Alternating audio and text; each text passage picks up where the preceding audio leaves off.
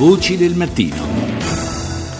Adesso cambiamo argomento, parliamo dell'Eurofestival, eh, perché questa sera lo, abbiamo, lo avete sentito anche uno spot che è andato poco in onda poco prima di noi, eh, all'International Exhibition Center di Kiev va in scena la 62esima edizione dell'Eurovision Song Contest, che è uno degli eventi musicali più seguiti al mondo. Addirittura il New York Times lo accosta al Super Bowl, quello americano, e a questa manifestazione musicale partecipano 42 paesi. A ospitare la rassegna quest'anno è l'Ucraina.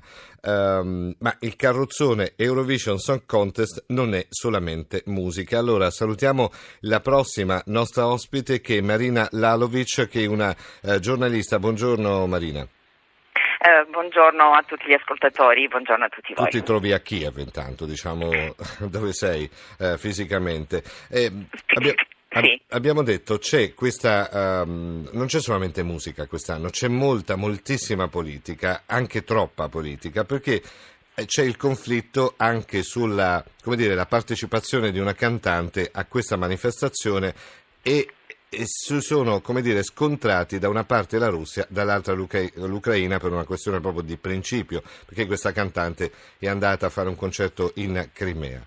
Raccontaci un po' meglio cosa sta succedendo.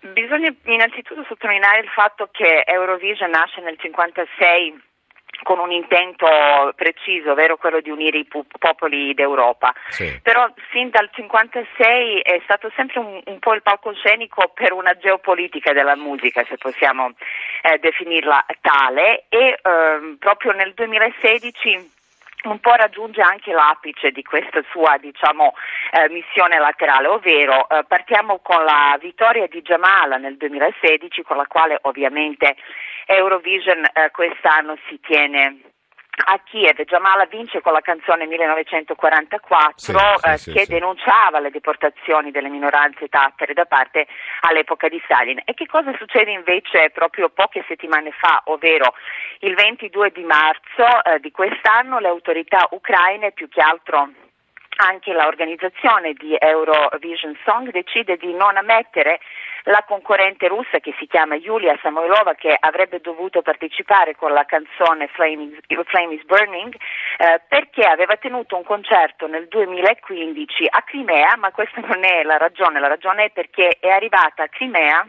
Uh-huh. Eh, più che altro dalla Russia direttamente.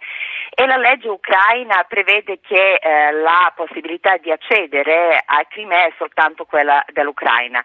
De- dobbiamo dire che Yulia Samoilova non è la prima ad essere bandita come artista nell'entrare nel paese ucraina per tre anni, ci sono circa 140 persone sino ad ora alle quali è stato uh, per queste ragioni anche della politica interna, questo prevede la legge ucraina, uh, bandito e vietato di entrare, ricordiamo per esempio i casi come Gerard, Gerard Depardieu oppure anche sì, Steven sì, Seagal, sì, famoso attore. Dunque eh, questa edizione è iniziata già un po' con la disputa e con una uno scenario anche geopolitico consumatosi già l'anno scorso a Stoccolma, con la vittoria e il culmine, dobbiamo dire, con questa ultima notizia della non partecipazione della Russia. E la Russia quindi rimane fuori dall'Eurovision Song Contest. Loro hanno deciso di non, di non candidare un'altra cantante che è stato diciamo, offerto come l'alternativa e di fatto quest'anno la Russia non concorre. È un po' una specie di provocazione da ambo i lati sì, e di conseguenza un po' anche la risposta a, quel, a questo vieto. Cioè, un palcoscenico che dovrebbe comunque essere un momento di unione perché si parla di musica e di spettacolo è diventato poi invece uno scontro diciamo anche diplomatico alla fine.